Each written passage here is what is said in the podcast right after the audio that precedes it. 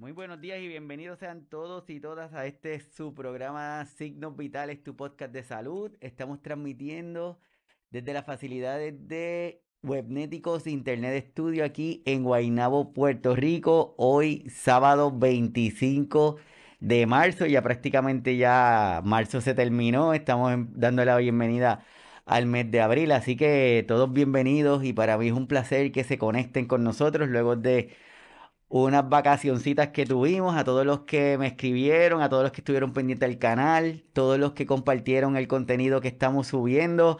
Muchísimas gracias y es por eso que hoy a todos los que se conectan por primera vez, mi nombre es Iván Rodríguez Colón, soy médico de familia y desde aquí, desde este espacio, conversamos de temas de interés general en donde tratamos de compartir temas para nuestros cuidadores, nuestras cuidadoras, pero también de forma general, temas generales de salud para, para toda la familia y para todas las etapas. Y es algo que se ha ido desarrollando de a poquito. Así que bienvenidos sean todos y todas a la gente nueva que se suscriben al canal, a las personas de Ecuador, de Perú, de México, de Colombia, de Costa Rica, de España, de bueno, todo lo que se están conectando, muchísimas gracias. Y hoy tenemos un tema que definitivamente es un tema sumamente interesante, es un tema que lo queremos compartir con ustedes porque siempre hablamos de la importancia de nuestros cuidadores ir evolucionando, de que las personas puedan ir desarrollando destrezas, desarrollando actividades, no importa la condición que tenga o no importa el lugar donde se encuentren, puede ser que estén en su casa, en un hospital, en un centro de cuidado, en diferentes lugares. Y hoy vamos a estar hablando de el poder del arte, arte terapia, enfocado a cada uno de nuestros pacientitos, principalmente pacientes que tienen condiciones de demencia, pero no excluye a otras condiciones como Parkinson y otras condiciones. Así que hoy lo queremos hacer de una forma más generalizada. Y también queremos incluir en este tema a nuestros cuidadores y nuestras cuidadoras, porque muchas veces están abrumados del cuidar. Y, y se nos olvida que hay algunas alternativas que podemos hacer junto con nuestro familiar. Así que hoy vamos a estar hablando de este tema de el poder de la terapia, arte terapia. Pero como muchos ya saben, siempre tratamos de hacer definiciones de las palabras para poder entender. Y yo quiero comenzar a hablar del envejecimiento activo. Y aquí hay algunos datos de envejecimiento activo. Se define como el proceso de optimizar las oportunidades de salud, participación y seguridad con el fin de mejorar la calidad de vida a medida de vida a medida que la persona envejecen. Según la Organización Mundial de la Salud, se espera que el número de personas mayores de 60 años se duplique para el 2050, llegando a 2.100 millones en todo el mundo. Las personas mayores que participan, que practican el envejecimiento activo, tienen un mayor beneficio físico, psicológico y social que aquellas que no lo hacen. Y los factores que contribuyen al envejecimiento activo incluyen mantener un estilo de vida saludable, participar en actividades sociales y culturales y mantenerse activo físicamente. No solo beneficia a la persona mayor, sino también tiene beneficios económicos y para toda la sociedad, así como lo estamos viendo. O sea que quiero comenzar hablando del envejecimiento activo, porque en otro de los episodios lo hemos estado hablando, pero es para ir reforzando este tipo de terminología, porque pensamos que el envejecimiento es enfermedad y no, no es enfermedad. Pensamos que todos los síntomas que podemos sentir durante el envejecimiento son cosas malas y no necesariamente nos puede pasar eso. Y no sé si les pasa, pero a veces tenemos adultos mayores con una lista de medicamentos increíble solamente porque tienen un síntoma. Entonces le quieren medicar todos los síntomas. Entonces, no, ya hoy día lo que intentamos es tener buenas evaluaciones para tener nuestros adultos mayores lo más activo posible y de esa forma que podamos tener una mejor calidad de vida, que no significa que estén libres de enfermedades, sino que sean lo más independiente posible. Otro de los temas que quiero compartir con ustedes es el de demencia. Y aquí les comparto algunos datos interesantes. Se estima que alrededor de 50 millones de personas en todo el mundo padecen demencia y se espera que este número aumente a 152 millones para el 2050. América del Norte y del Sur tienen la tasa más alta de demencia en todo el mundo, con 8.5 millones de personas que viven con demencia. Y en América del Norte, 7. En América del Norte, perdón, 8.5 millones y en América del Sur 7.8 millones de personas. En América Latina y el Caribe, la demencia es la principal causa de discapacidad en personas mayores de 60 años. Y la demencia no solo afecta a las personas mayores, se estima que alrededor del 5% de las personas que padecen demencia tienen menos de 65 años, lo cual se conoce como demencia de inicio temprano. Y esos son los datos que quería compartir con cada uno de ustedes porque me parece importante que no lo perdamos de perspectiva. La demencia es una condición crónica degenerativa que hasta el día de hoy no tiene cura, pero tenemos alternativas de cómo manejarla y queremos enfocarnos en el diagnóstico temprano de la demencia porque si logramos capturarlo a tiempo, podemos hacer que esa persona tenga una mejor calidad de vida y que su calidad de vida sea por más tiempo. Y si la tenemos por más tiempo, se hacen más independientes. Y si se hacen más independientes, pues pueden gozar de más beneficios. Y vamos quitándole el tabú, esa historia, esos mitos de la demencia, porque pensamos que una persona tiene demencia y automáticamente lo llevamos a la, a la etapa más avanzada de la demencia. Y nos puede llevar a tener algunas limitaciones en el cuidado porque en lugar de dejarlos ser independientes, por quererlos ayudar, le controlamos y evitamos que hagan cosas que todavía están aptos. Así que ese, ese es otro dato que quería hablar. O sea que tenemos envejecimiento activo, envejecimiento saludable. Tenemos lo que significa lo de la demencia. Pero también vamos a hablar de cuidadores, porque si estamos hablando de demencia, estamos hablando de envejecimiento activo, también vamos a, vamos a comentar sobre nuestros cuidadores, que es importante. Y dice, en los Estados Unidos, aproximadamente uno de cada seis adultos es un cuidador no remunerado. Esto se traduce en alrededor de 40 millones de cuidadores y cuidadoras en los Estados Unidos. En América Latina, los cuidadores suelen ser mujeres, en particular hijas o esposas de la persona a la que cuidan. Estas experimentan un estrés significativo y enfrentan barreras para acceder a servicios de atención médica y de apoyo. En los Estados Unidos, los cuidadores gastan un promedio de 7 mil dólares al año en gastos relacionados con el cuidado, como alimentos, medicamentos y suministros médicos. Y también en los Estados Unidos, el 20% de los cuidadores y de las cuidadoras son miembros de la generación del milenio. Estos cuidadores y cuidadoras a menudo experimentan una tensión financiera significativa debido a su edad y a su etapa de vida. Volvemos a todos los que se están conectando por primera vez en el canal. Siempre estamos dando este tipo de datos y lo que quiero es refrescar y si usted está llegando donde nosotros hoy por primera vez para que tenga esta información y lo invito a que busque los videos anteriores de los episodios que tenemos en donde detallamos estos temas. Pero si ya usted pertenece a nuestra comunidad, pues lo que estamos haciendo es reforzando, porque yo creo que es importante tener estos datos pendientes, que es un cuidador, que es una cuidadora, a qué se enfrentan, que es un envejecimiento activo, cuáles son nuestros viejos actuales, cuáles son los comportamientos de nuestros adultos mayores, que ya no son como los de antes. Ahora nuestros adultos mayores quieren hacer cosas, quieren tener actividad, quieren, quieren experimentar cosas. Así que tenemos que irnos adaptando a esta nueva realidad. Y lo que, y a lo que tenemos, y, y, y como el tema de hoy es de arte terapia, pues antes de hablar de lo que es, le quiero dar algunos mitos, porque me he encontrado de que cuando le hacemos algunas recomendaciones a los cuidadores, incluso a los mismos eh, pacientitos, como que presentan unas ideas que no son. Pues entonces, antes de decirles lo que es, vamos a repasar qué no es, para que estemos teniendo esta misma conversación. Mitos de arte terapia.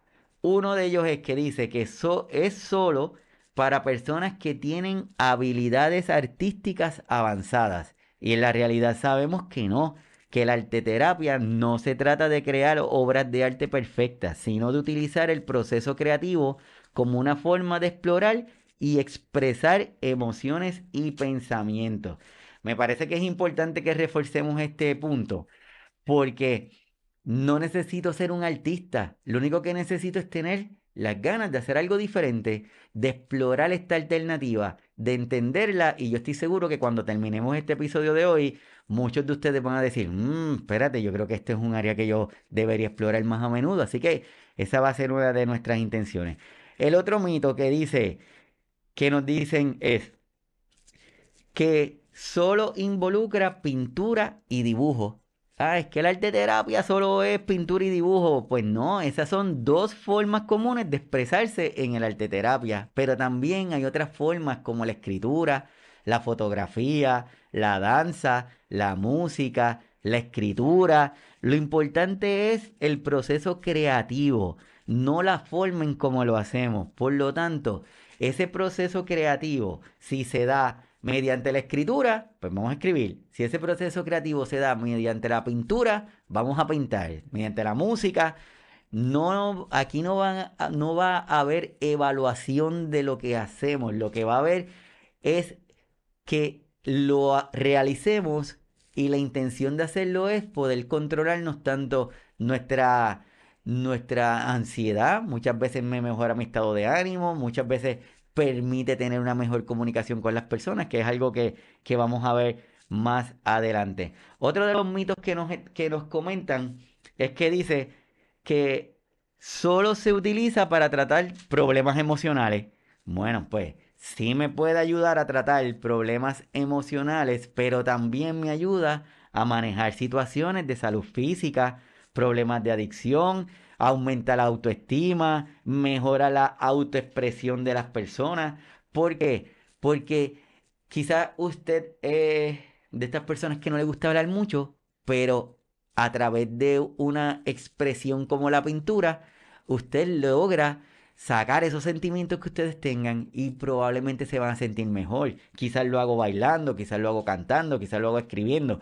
hay diferentes formas, lo importante es que lo hagamos. Por lo tanto, ese mito, esa historia de que solo se utiliza para tratar problemas emocionales, no necesariamente eso es así. Otro de los mitos que nos dicen es, es una forma de terapia poco rigurosa o poco efectiva. Puede parecer menos estructurada, estructurada que otras formas de terapia, pero en realidad está respaldada por la investigación y es considerada una forma de terapia válida y efectiva por muchos profesionales de la salud. Esta puede ser particularmente útil para aquellos que tienen dificultades para expresarse verbalmente y puede ser una forma poderosa de procesar y superar traumas emocionales, como le estaba comentando ahorita. Tiene una amplia variedad, tiene un amplio campo en donde la podemos estar utilizando. Lo que es importante es que la reconozcamos que entendamos que, ah, espérate, ya Iván me está diciendo que no necesito tener una habilidad para desarrollarla, no necesito ser un experto, no me van a estar evaluando si está feo, si está lindo, si está bonito, si, si la línea está mal hecha, no, porque esa no es la intención. La intención es crear un espacio en donde cada uno de nosotros podamos expresar lo que tenemos, ese sentimiento, relajarme, distraerme, poder mejorar mi comunicación con la persona que estoy cuidando, porque quizás no es muy expresiva la persona que yo estoy cuidando, pero al momento de yo ponerla a dibujar, por darle un ejemplo, se activa y se comunica y podemos tener un tema en común del cual estamos hablando. Así que es importante que esos mitos los estemos borrando. Pues ya sabemos algunas terminologías. Ya sabemos algunos mitos. Por lo tanto, ahora, ¿qué, qué es el arte terapia? ¿Qué es? ¿Qué yo puedo hacer con ella? ¿De dónde surge? Bueno, pues arte terapia es una forma de terapia que utiliza el arte y la creatividad.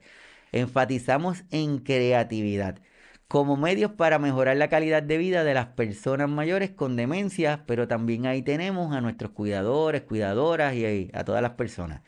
Las personas tienen la oportunidad de explorar su creatividad y expresarse a través de diferentes técnicas artísticas como es la pintura, como es el dibujo, como es la escritura, como es la realización o la creación de collage, que lo podemos discutir más adelante.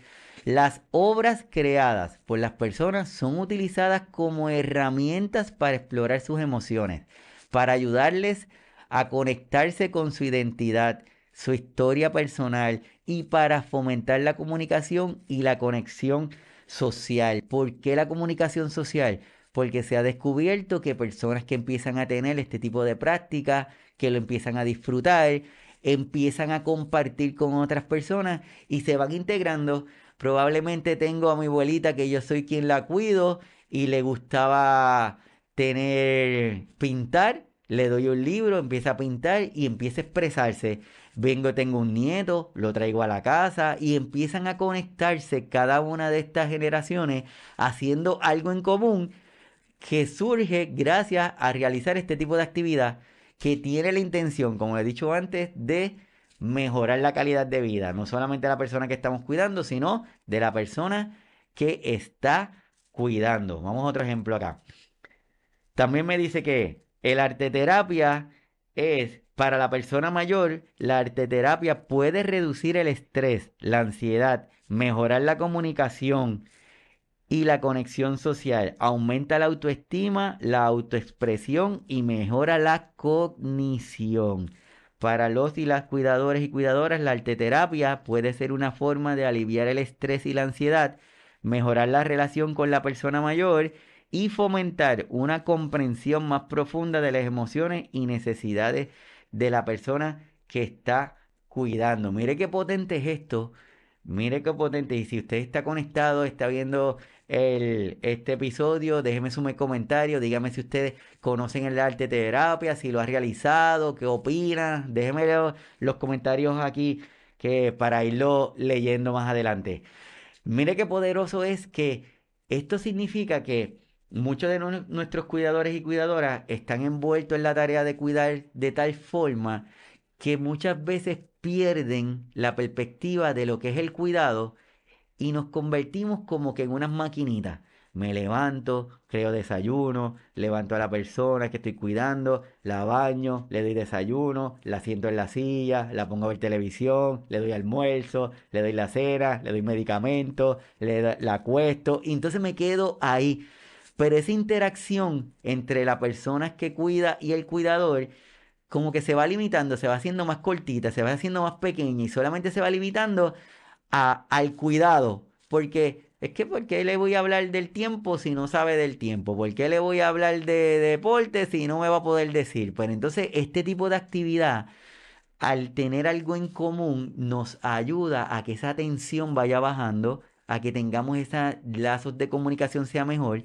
Y por consiguiente, esa cognición, esa capacidad para comunicarnos, esa capacidad para retener las cosas, se puede ir mejorando entre ambas partes y ese cuidado se va tornando, no les quiero decir más fácil, pero les quiero decir tal, tal vez más llevadero, porque hay un área del día que lo podemos decidir que vamos a hacer este, este tipo de, de actividad. Es por eso que hoy en este episodio estamos hablando del poder del arte. Arte terapia, porque sabemos que es algo poderoso.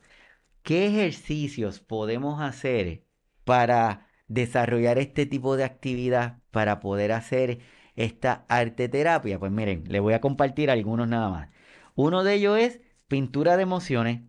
Es un ejercicio en donde se invita a las personas a pintar sus emociones utilizando colores y formas que reflejen cómo se sienten en ese momento.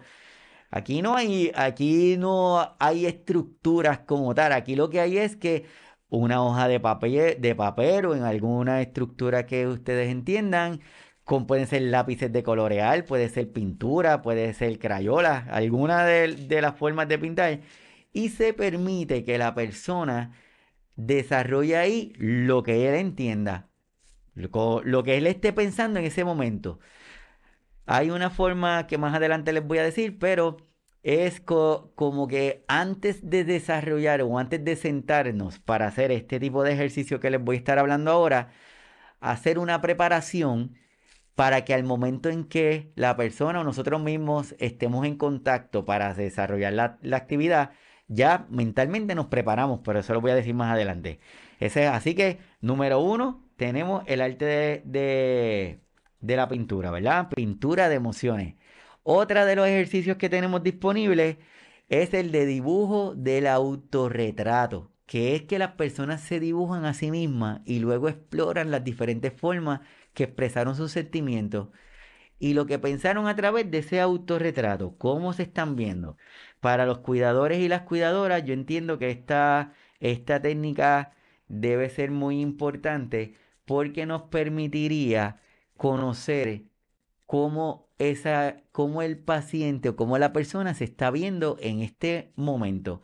Quizá era un adulto mayor que era el que dirigía su casa, era el que las cosas se hacían como él decía, era el que tomaba las decisiones y de momento tiene una condición que lo ha puesto en una, en una posición de dependencia y se ve más pequeñito, ahora está más callado, está más distraído. Pues, ¿cómo, cómo él se está viendo?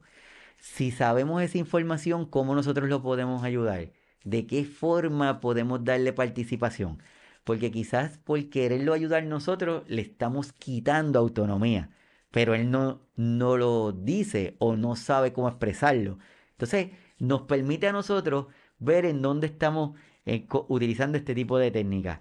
El otro es el collage de sueños y metas. Los participantes crean un collage utilizando imágenes y palabras que representen sus sueños y metas para el futuro. Ahorita estaba hablando del envejecimiento activo. Nuestros envejecientes, nuestros adultos mayores hoy día tienen metas. Hoy día nuestros adultos mayores no es lo mismo que hace 20 años atrás. Hoy nuestros adultos mayores quieren hacer cosas, pero si nosotros en nuestra mente tenemos la idea de hace 20 años atrás, pues cuando él nos diga, oye, a mí me gustaría hacer tal cosa, le vamos a decir, muchacho, no, estate quieto. No, no, no, ya tú no estás para eso, ahora tú estás para otra cosa, ahora tú estás para estar sentado aquí tranquilo disfrutando de la televisión.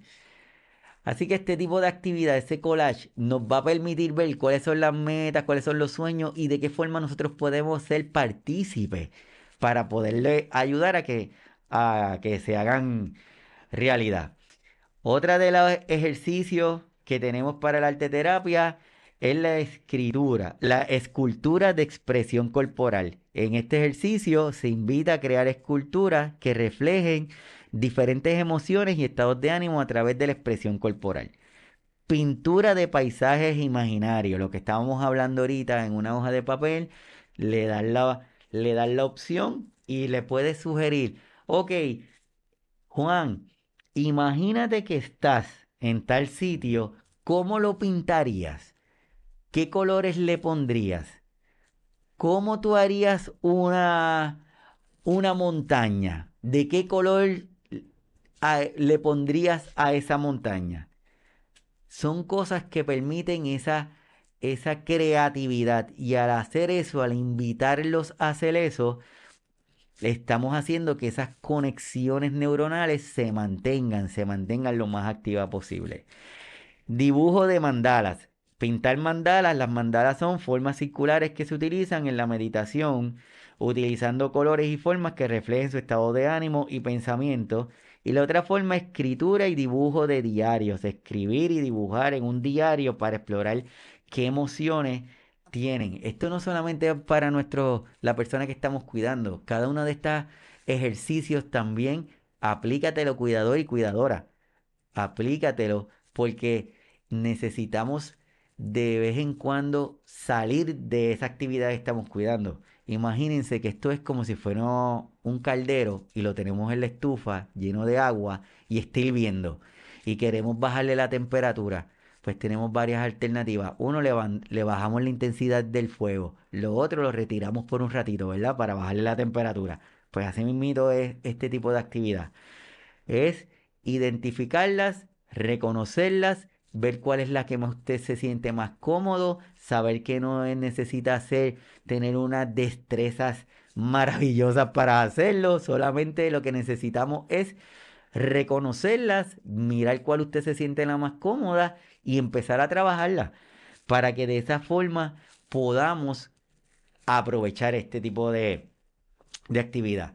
Ahora bien, quizás usted me está viendo, me está escuchando y después va a estar escuchando el, el podcast y va a decir, oye Iván, pero esto está, está chévere, pero si yo tengo mi pacientito tiene demencia, ¿cómo yo puedo hacer para que mi paciente haga este tipo de actividad? Y esa es una pregunta maravillosa.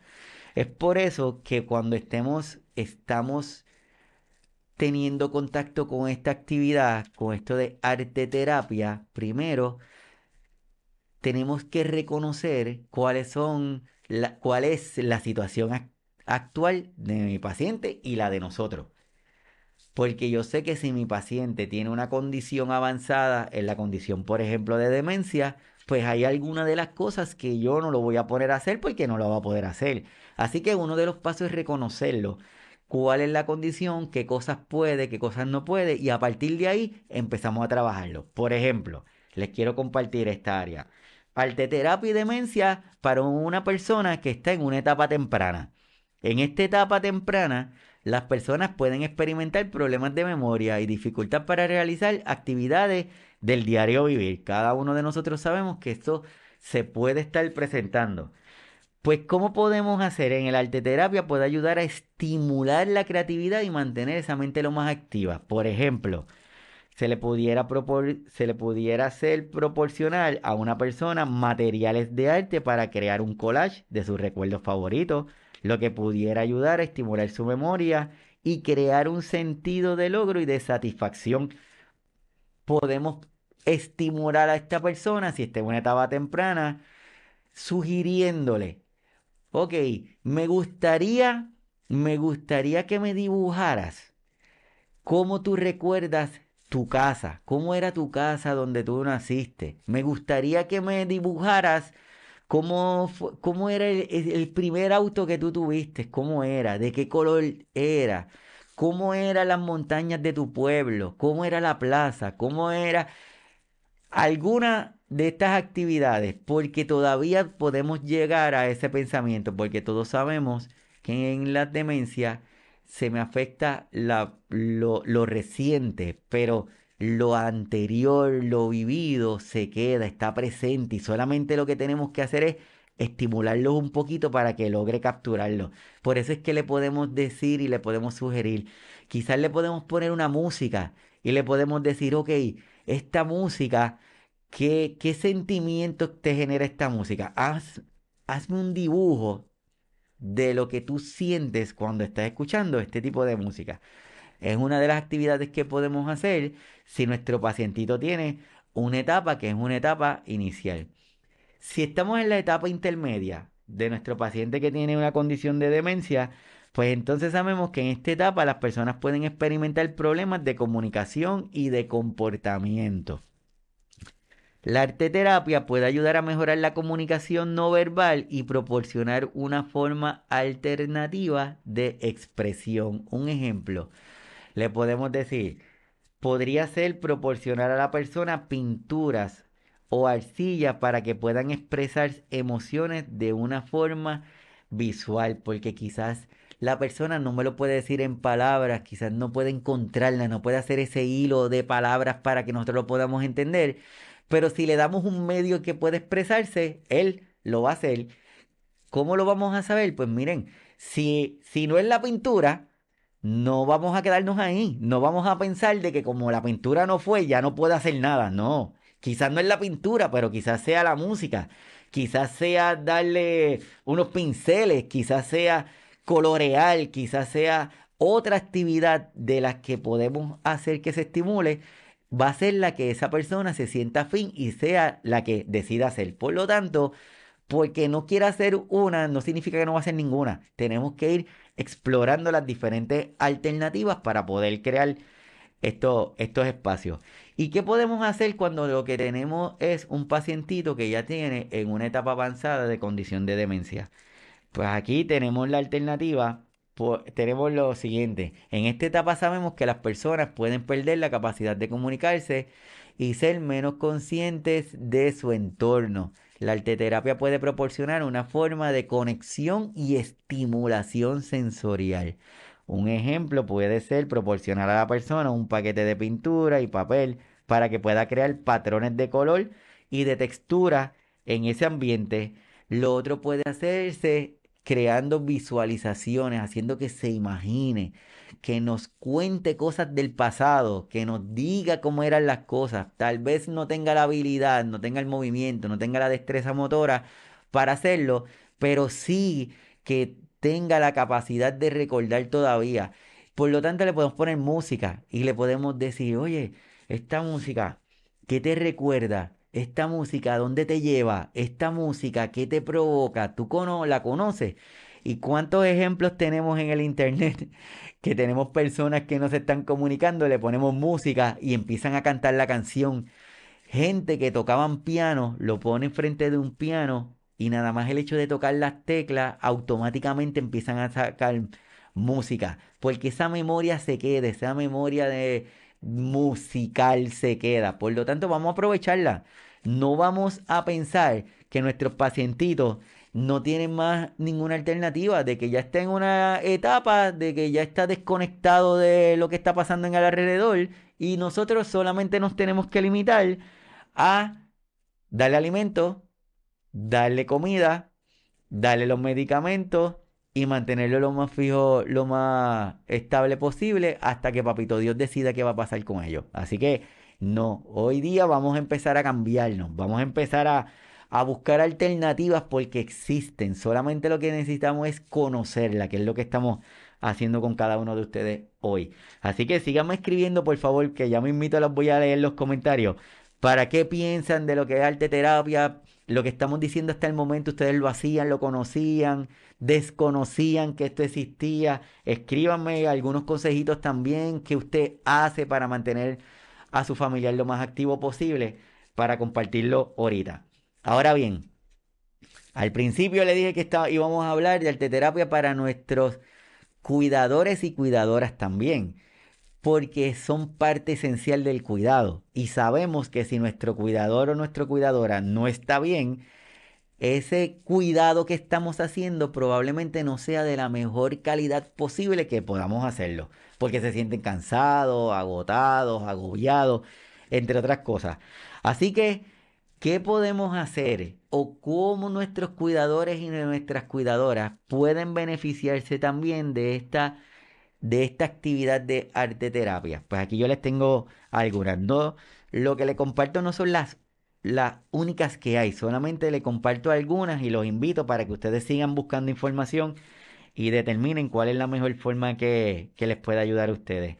Por ejemplo, diario de arte en mantener un diario de arte puede ser una excelente manera de liberar el estrés y la ansiedad y fomentar la creatividad. Los cuidadores y las cuidadoras pueden dedicar un tiempo específico cada día para dibujar, pintar o escribir sobre sus sentimientos y emociones. Esto puede ser particularmente útil para los cuidadores y las cuidadoras que tienen dificultad para encontrar tiempo para sí mismos. Así como lo oye, me parece que diario de arte es una forma excelente. Y como también hemos hablado, el cuidado del cuidador es vital, es esencial y necesitamos que nuestros cuidadores y cuidadoras se cuiden. Cuando vaya usted a su actividad de su cita, de su cita médica, llévelo, compártalo con el profesional, compártalo con su doctor, compártalo con su doctora. Dígale, mire, doctor, esto es lo que yo me estoy sintiendo. Esto es, esto es, esto es mi realidad, esto es mi día a día.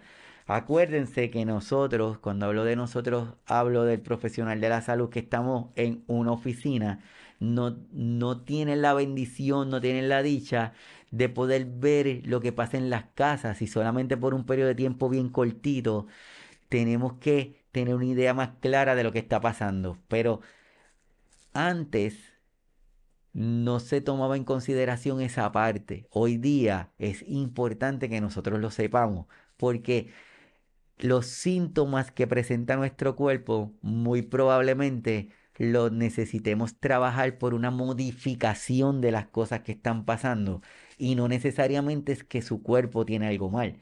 No significa que, como dice mucha gente, es que yo creo que tengo algo bien malo porque me está pasando tal cosa y quizás el tal cosa sea que no está durmiendo bien. O quizás tal cosa sea que no está bebiendo agua. O quizás tal cosa sea que no se está alimentando. Entonces este tipo de actividad nos puede ayudar, le puede ayudar a usted, pero también le puede ayudar a su proveedor de salud. Así que ese diario de arte me parece muy, muy interesante. El otro es hacer un collage de la felicidad. Y mire qué, qué interesante. Collage de la felicidad. Tiene apellido. Pueden crear un collage de la felicidad utilizando revistas, periódicos y otros materiales para crear una imagen que represente la felicidad y el bienestar. Este ejercicio puede ayudar a los cuidadores y cuidadoras a centrarse en lo positivo y en las cosas que le hacen felices, lo que puede mejorar su estado anímico y su bienestar emocional. Si nosotros todo el tiempo tenemos nuestra mente, estamos envueltos y lo que estamos pensando es que estamos mal, es que estoy enfermo, es que me va a pasar, es que no puedo salir, es que se va a morir, es que todo el tiempo estamos bajo esa tensión, bajo ese pensamiento de negatividad, todo lo que va a traer son cosas negativas. Y cuando llegue alguien a decirle, mire, ¿qué está pasando? El día está bien lindo hoy. ¡Ah! No sé qué lindo, porque si yo llevo como dos meses que no salgo ni veo el sol.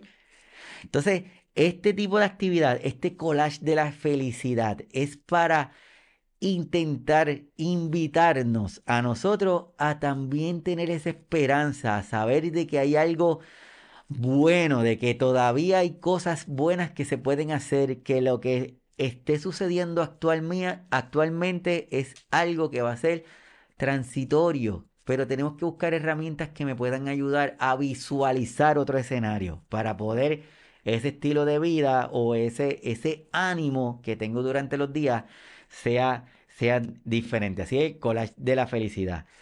Otra de las actividades, de las actividades para nuestros cuidadores y cuidadoras es el mandala de la, de la calma.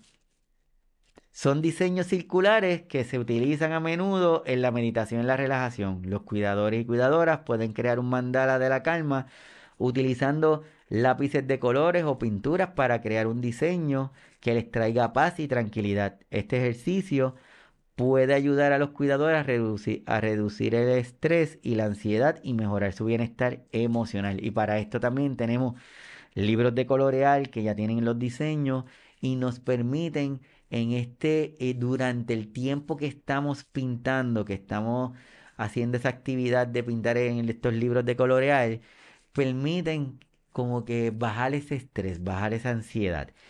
Y por último, que le quiero compartir es escritura creativa. La escritura creativa puede ser una forma efectiva de expresar emoción y liberar el estrés. Los cuidadores y las cuidadoras pueden escribir poesía, cuentos o simplemente hacer anotaciones en un diario. Este ejercicio puede ayudar a procesar sus emociones y encontrar un sentido de resolución y de comprensión. Así que ya vemos que cada uno de nosotros hay alternativas, mi gente a ti que me está escuchando, a ti que me estás viendo, a ti que vas a estar escuchando el podcast, que lo vas a ver luego por los canales de YouTube, entre otros.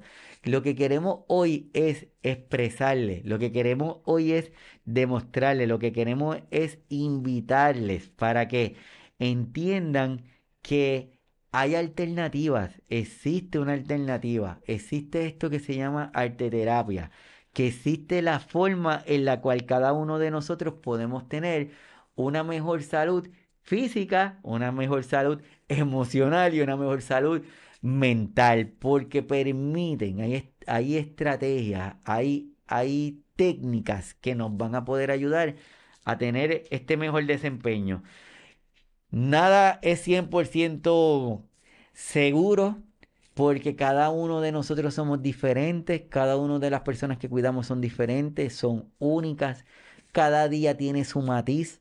Hoy quizás yo me levanté muy bien, mañana quizás me levanto muy triste, al otro día quizás me levanto mejorcito, pero cada uno de nosotros somos personas, somos seres humanos que sentimos, que tenemos que tenemos esos sentimientos encerrados con nosotros, hay gente que lo puede expresar mejor que otro, pero lo importante es que nos mantengamos lo más educado posible. Si nos educamos, si entendemos que existen este tipo de, de alternativas, este tipo de herramientas que me pueden ayudar, bienvenido. Esa es la intención. Lo que queremos es tener estas opciones para poder tener una mejor calidad. Así que hasta este punto ya tenemos algunas definiciones, ya sabemos algunos mitos de la arteterapia, ya sabemos lo que es el arteterapia, ya tenemos algunas ideas de cómo podemos utilizar algunas técnicas de la arteterapia según el estado en donde se encuentre eh, mi paciente también o la persona que estoy cuidando, también cuáles son alternativas que yo puedo utilizar como, como cuidador. Tenemos, eh, también no quiero que se limitarnos a personas con condiciones de demencia, tenemos personas que tienen condiciones, por ejemplo, como Parkinson, y aquí en el canal tenemos la bendición de tener muchos amigos que tienen la condición de Parkinson, que tienen, que desarrollan sus habilidades artísticas, como, como lo es Laura Olmos, que, que, tiene una habilidad para pintar y dibujo brutal, y en las páginas de ella ustedes pueden entrar y la pueden ver. Tenemos también a otra de, la, de, de nuestras colaboradoras que tienen esta habilidad para estar pintando y dibujando en, la, en las redes, que, que es maravillosa. ¿sí?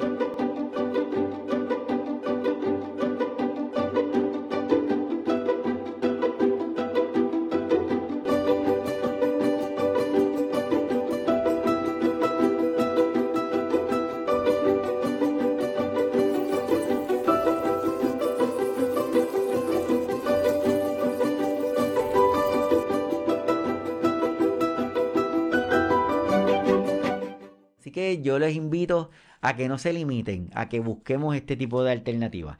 Así que una vez dicho eso, lo próximo sería pensar, ok, ya yo decidí, ya yo quiero hacer y ya yo vi la alternativa que pudiera estar explorando. Ahora bien, ¿cuáles son las recomendaciones? ¿Cómo yo puedo prepararme para eso? Y algunas recomendaciones, les voy a dar algunas recomendaciones. Lo primero, es fomentar un ambiente seguro y acogedor. Es importante crear un ambiente seguro y acogedor para la sesión de la arteterapia.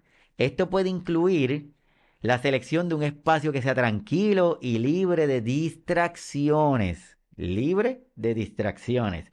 La elección de música relajante y la creación de un ambiente cálido y amigable.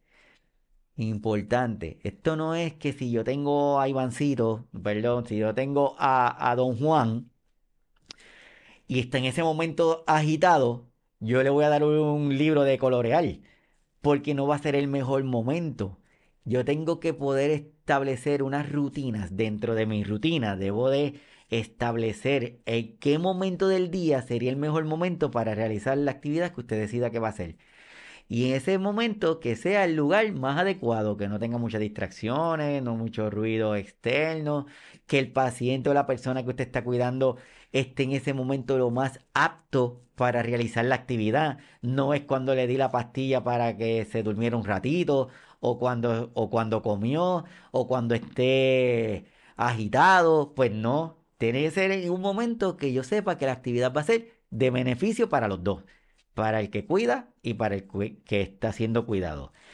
También es importante establecer expectativas claras y proporcionar orientación y apoyo durante la sesión de arte terapia.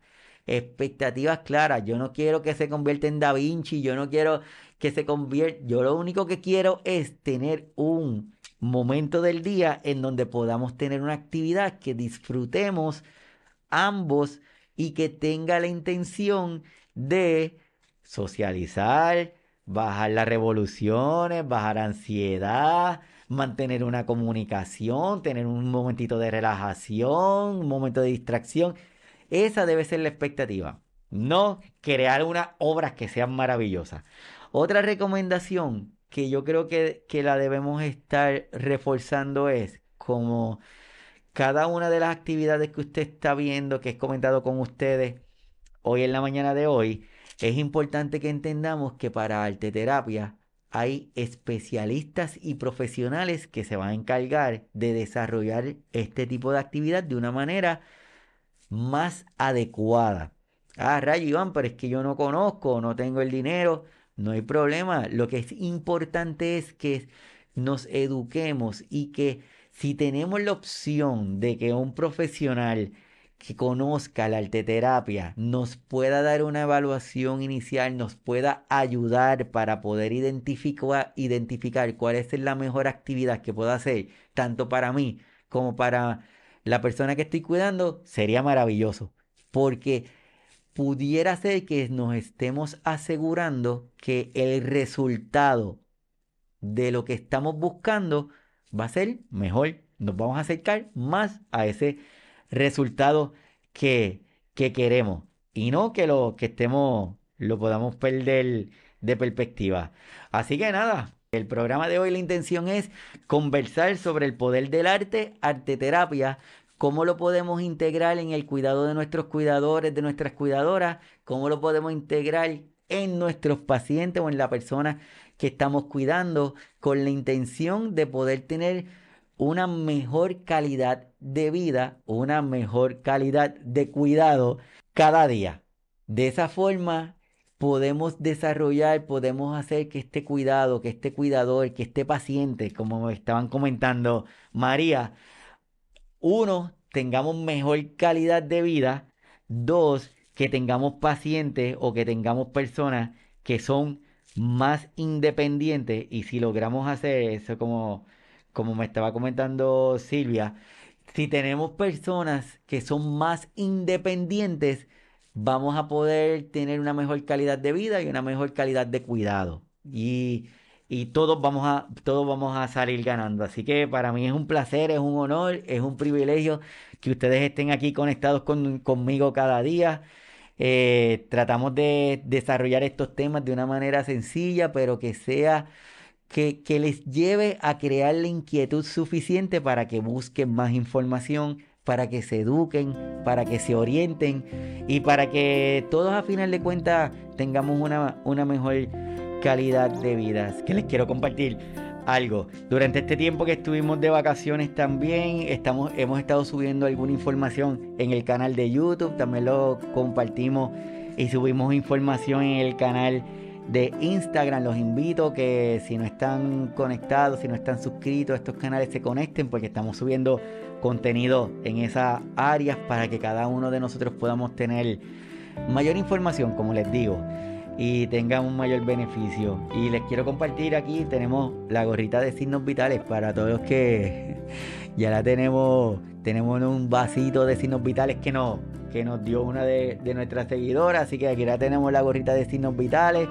estén pendientes porque vamos a estar desarrollando, y hay unas cuantas ideas, vamos a estar desarrollando y vamos a estar subiendo algunas cosas también que esperamos que estén disponibles por Amazon. Así que nada, eh, para mí es un placer y un honor que cada uno de ustedes saquen de su tiempo de los sábados y lo compartan conmigo. El próximo sábado y en los próximos sábados los temas van a estar súper espectaculares, mi gente.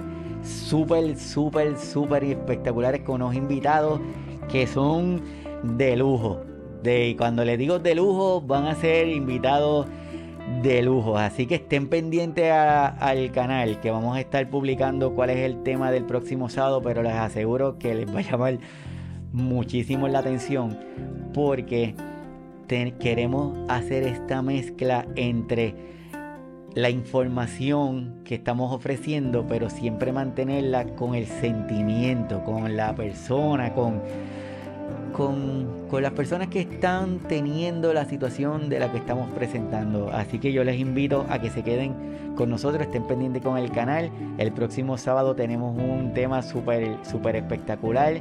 Manténganse en las redes, en los podcasts, en el canal de YouTube. Cada vez tenemos más personas en el canal. Síganle compartiendo para que el algoritmo nos encuentre y de esa forma más personas se beneficien del contenido que tenemos. Y si usted que lo está viendo le parece interesante el contenido, busque los episodios anteriores, suscríbase y déjenos siempre el comentario qué opina de lo que está viendo, que si le ayuda, si, si entiende que, que tiene un beneficio, cualquiera de, cualquier cosa que nos quiera dejar saber, si algún tema que usted quiera que desarrollemos, pónganlo ahí para nosotros estar pendientes. Así que para mí es un placer, es un honor, es un privilegio el haber estado con ustedes hoy. Nos vemos el próximo sábado, 11 de la mañana, desde aquí, desde Signos Vitales, tu podcast de salud. Hasta pronto, nos vemos.